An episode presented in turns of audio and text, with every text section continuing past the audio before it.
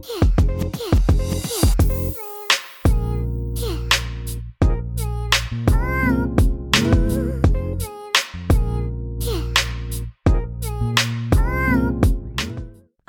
I'm Lisset King. And I'm Brittney King. Welcome to Honest Feedback, a podcast here for you, offering advice and alternative perspectives on whatever is on your mind. My amazing wife, Lisset King, is an emotional ninja, aka a trainer and master practitioner of neurolinguistic programming and mental emotional release, which means she can help you let go of baggage and start living and loving your life of purpose. And my lovely wife, Goddess Brittney King, is a pleasure priestess. She supports women through embodiment and sacred ritual to help them deeply dive into their pleasure. Yes, Yeah. absolutely. And what are we talking about today, Britt? Oh, I'm very excited. We have a question from a caller who's like, you know, when somebody's like not right for you, but like you cannot not let it go. Yeah, yeah, yeah. but like you know. mm-hmm. but, you like- know, but Mm. Um, so we are diving into this, and I've definitely had this personal experience Yeah? where Tell you, us. Oh gosh. Um for friends who have known me, there was a person who was in my life that was an on again, off again situationship for many, many years. Mm-hmm. And I was just like, I know this person is wrong for me, like Yeah. on every level, but I'm still here. Um, and it was very painful. It was very like, cause it was just like nonstop drama. Like when I say drama, I mean, I threw a wine bottle at this person's head, like not an empty one, a full one. Which I didn't find out about till after we were married. That was, that was very alarming. find out you threw I a was so- whole wine bottle at someone's head. I was mad. Yeah, Yeah, this is before, you know, growth work. Have you ever been like super attached to someone? Oh my gosh, yes, I had um, an on and again, off again um, situationship. I was Mhm. with them for about a year and a half, and it was about five years till we were completely done. Mm. And yeah, it was just like I knew I should not sleep with them. Yeah. regularly, and that did not stop. Regular. That did not stop. Not not at all. Just I should not sleep with them uh, regularly. Yeah, yeah. And this person like can smell me in between relationships. Oh, yeah. Like the day you break up with someone, they like pop into your to your phone, and you're like, yeah, why not? Yes. Give that another try. I used to joke. I was like, I feel like he has a Google alert on my pussy because Yeah. it'd be like, oh, there's trouble in my current relationship. He'd be like, I'm here. it's like, how do you know? Yeah. I blocked you on everything. So energy's real. Energy is And- and so get- real. When you're attached to someone, ooh, they can feel you in the field. Yeah, they can can. feel the second you're thinking about them, or, Mm-hmm. or you shouldn't be thinking about them. so we're gonna dive in and Yeah. talk about all of this and much, much more. yeah. Uh, sh- shall we listen to this question? Yes, but first, take this time to subscribe, like, share this with a friend. We love being here and being a resource to our community, and we'd love for that community to continue to grow. So do us a solid and share it with a friend. Smash that like button, y'all. Yes. All right, let's listen. Hi, my name's Sarah, and I'm wondering why is it that we why is it that we get so attached to someone that obviously wasn't a good fit? Even when we know that truly it just wasn't a good match. Why is it that years later we'll still feel this deep desire for this person? Mm-hmm. That's my question. Thank you. Ooh, yeah. Um, Britt, do you want to start us off yes. on that? First of all, Sarah, I hear you and I feel you. I love the the years later. Cause I feel you, because that's real. That's real. Yeah. So thank you so much for your question. And we are gonna we're gonna jump right in. What first came to me when I heard your question is attachment theory. Mm, Um, mhm. if you have not been aware, attachment theory is a psychological framework that helps to explain the nature of emotional bonds between individuals and it usually starts off with children and caregivers. And this theory was first proposed by John Bowlby, I think that's how you say his name, mm-hmm. who argued that human infants have an innate tendency to seek proximity to a primary caregiver for their comfort and protection. So let me translate a little bit of that. Basically, when you were a child, you had your caregivers, whether they are present or not. Mm-hmm. That's part of it. There are different kinds of attachment styles that got set up with them. And lots of times we are reenacting or looking for these similar kinds of attachments. So there's kind of four buckets of attachment style. So there's secure attach. So people with secure attachment feel comfortable with intimacy and they seek out social support. They have a positive view of themselves and their relationships and they're able to communicate their needs and emotions effectively. And these attachment styles tend to mirror what kind of relationships you had with your caregivers. So, yeah. So, secure attachment style. It's funny. I was talking to someone recently, and they're like, they're like unicorns. Mm. Like, do you really actually know anyone? And I, I'm happy to say that I that I do. Yeah. mm-hmm. And it's also because we, you know, we work in a really, um, in a personal development industry, a, a healing modality industry, but there's definitely, um, this one is a little, can be a little harder to find. Yes. And I do want to add the caveat these are based on a relationship. So it's not like I'm secure across like all relationships or like I'm anxious across all relationships. It's usually like with this person, it might be this dynamic. With this person, it might be this dynamic. Yeah. So the next one is anxious or preoccupied attachment. People with the anxious attachment styles crave intimacy and seek out constant re- reassurances from their partners. Mm-hmm. They often have a negative view of themselves and a positive view of their partners. They may worry that their partner will leave them. Mm-hmm. Been there. Mm-hmm. Me too. Me too. Um, the avoidant dismissive attachment, people with avoidant attachment styles tend to avoid intimacy and emotional closeness. They may have a positive view of themselves, but a negative view of their partners, and they often value independence and self sufficiency. Yeah, those anxious and avoidant people always end up. it's like, oh, we found each other. and they're going to be like, and then it's like, oh, I'm anxious. Like, reassure me. And the avoidant person's like, can you move away? And you're like, please, just reassure me. Oh, yeah. Yeah. I dated a lot of those. Mm-hmm. Yeah. I yeah, I've been on all the sides. Yeah. And then there's fearful avoidant attachment. People with fearful attachment styles have a mixture of anxious and avoidant traits and they may crave intimacy but also fear rejection and have a negative view of themselves and their partners and they may struggle to communicate their needs and emotions effectively and may have a tendency to withdraw from relationships why are they attacking me you know oh my gosh so this just kind of describes what your attachment style is and what it could have been with that person. Mm-hmm. So what I would like to say is why do we get attached? And to answer that question, especially when they're not good for us, mm-hmm. is the imagination needs to fill in blanks.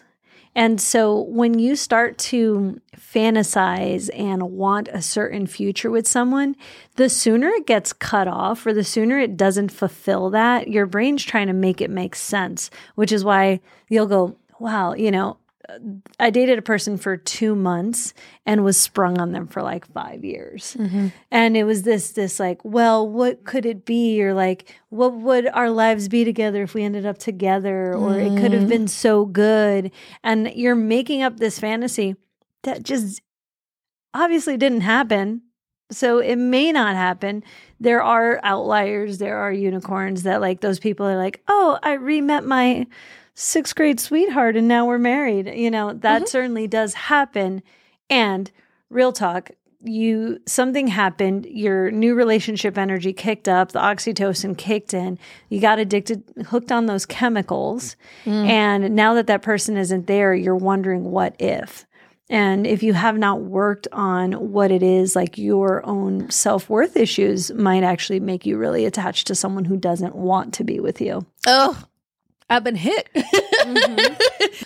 when I was in this long situationship with um yeah, with a person for like eight eight-ish years, um, yeah. I was definitely it was like a mix. I feel like it was cycles. It'd be like, I'm feeling very anxious and like, give me all this reassurance. And they're very avoidant. And then as soon as they be into me, I'll be like, don't talk to me. like Yeah. I'd be like, I'm so avoidant and da da da. And then the fearful of like, it's just a mix of chaos and I just don't know what how people are gonna react. So like, let's just jump around in it. yeah, yeah. I would find myself in the avoidant, uh, dismissive attachment when people uh, were super into me. Mm. I'd be like, oh, almost like, ew, what's wrong with you? Yeah. Yeah, like, like, mm, no, there's like, you like me. There's something going on. there's there. something wrong with you. There's something wrong with you. And when I was in anxious attachment, I would get the avoidant ones and always like feel stuck in this unrequited love situation. Oh yeah. And I think that kind of speaks into what Sarah's talking about. Like, Mm-hmm. why do we get stuck on the ones that we know are not right Mm-hmm. for, for us?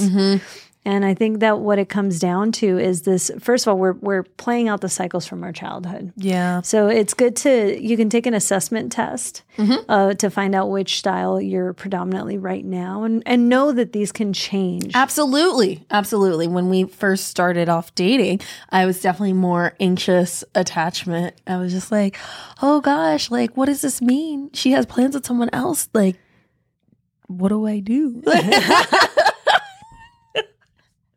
and now I'm, I'm glad to say I feel secure and the test would agree that I have a secure attachment style where I'm just like, okay, there's a reasonable amount of doing things on my own and then there's a reasonable amount of like leaning in and yeah. all the things.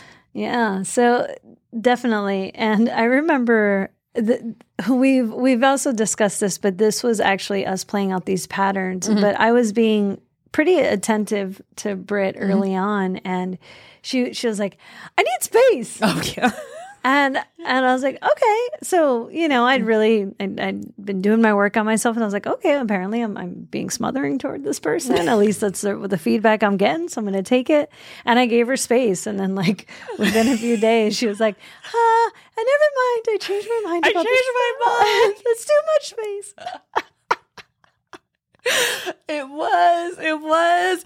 Oh, you know, when you're re going through these patterns and then you're starting to realize like what is actually going on here, Yeah. like what are the underlying roots, and then and then you start to be like, well, people say you date your parents, and I don't think that's true. But then when you look at the dynamics and the way that you might be interacting with people, you're like, mm, that is hundred percent my father.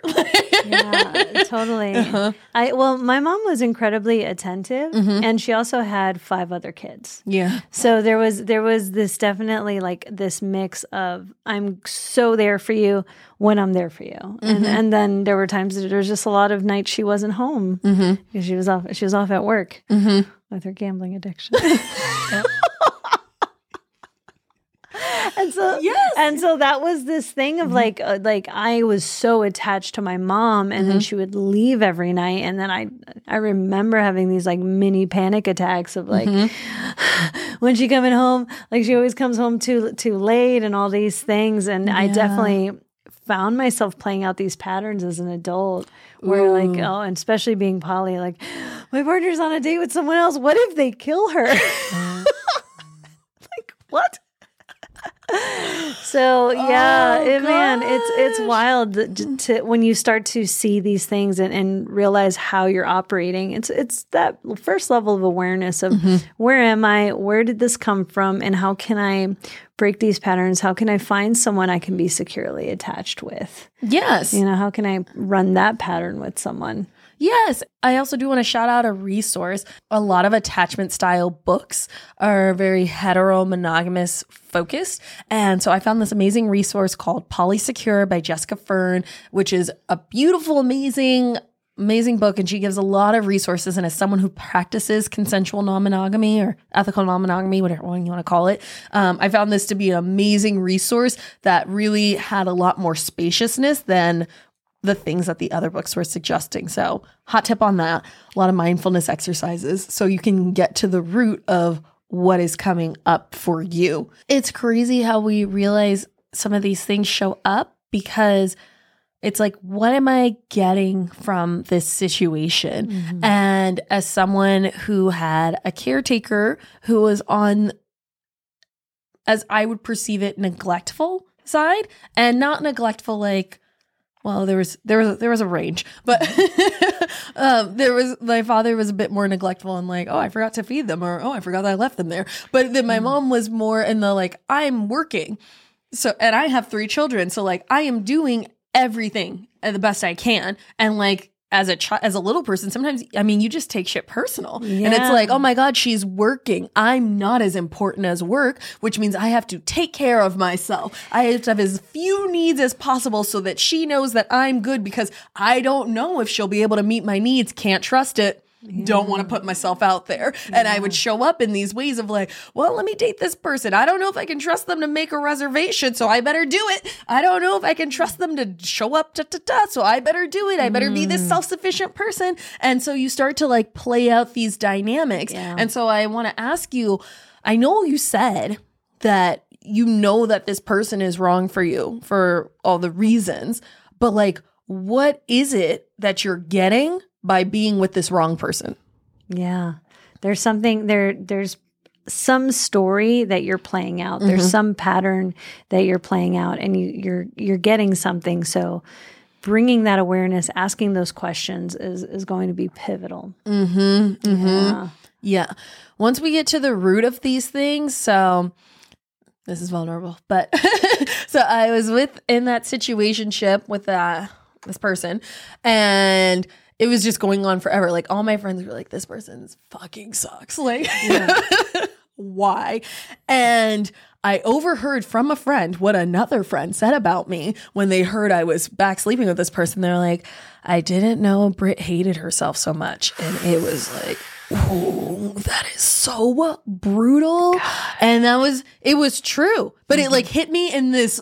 It was a very illumin. It was a it was a gift wrapped in sandpaper. Like boy, oh boy, did it hurt! But that was a gift because I was like, oh my god, you have put words to what it what is happening, Yeah. and like now I can see it, and I can see it with this person. I can see it in the kind of jobs that I'm working. I can see it in certain people who I'm choosing to have in my inner circle. Like I am seeing it everywhere. He, I mean, it was like he fucking turned on the lights in this house, and I was just like, okay, now. Now, let's work on the real issue. Why did I hate myself? Yeah. What was the root of that? Yeah. And let's get up like and then once I healed that piece, oh, it was so easy to let go of this thing. It was like pew, pew, pew. it was like you're not good enough for me. Like this isn't good enough for me. Like I changed the way I felt about myself Yeah. and then I wasn't vibrating there anymore and then I didn't want those things anymore. Yeah. Yeah. Yeah. I the the hating yourself piece. Mhm. What my story that I was playing out over and over again was not enough, not good mm-hmm. enough. Mm-hmm. And so I would find myself dating straight women, mm-hmm. you know, and and then wondering why they didn't want to end up with me. You mm. know, and so it was constantly playing that cycle and then just being hung up on them forever. Mm-hmm. You know, I had a 2-month relationship that I was like hung up on for 5 years.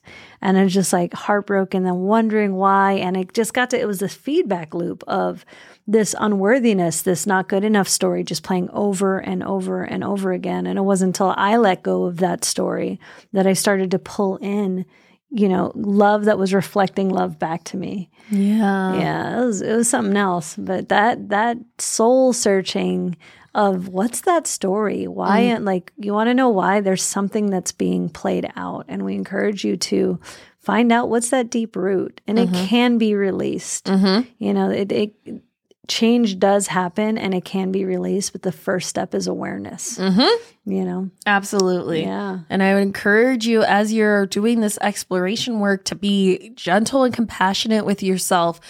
There is a part of you that is reenacting this pattern, either because it's like, this is what feels like love. This is what feels familiar. This is what feels safe.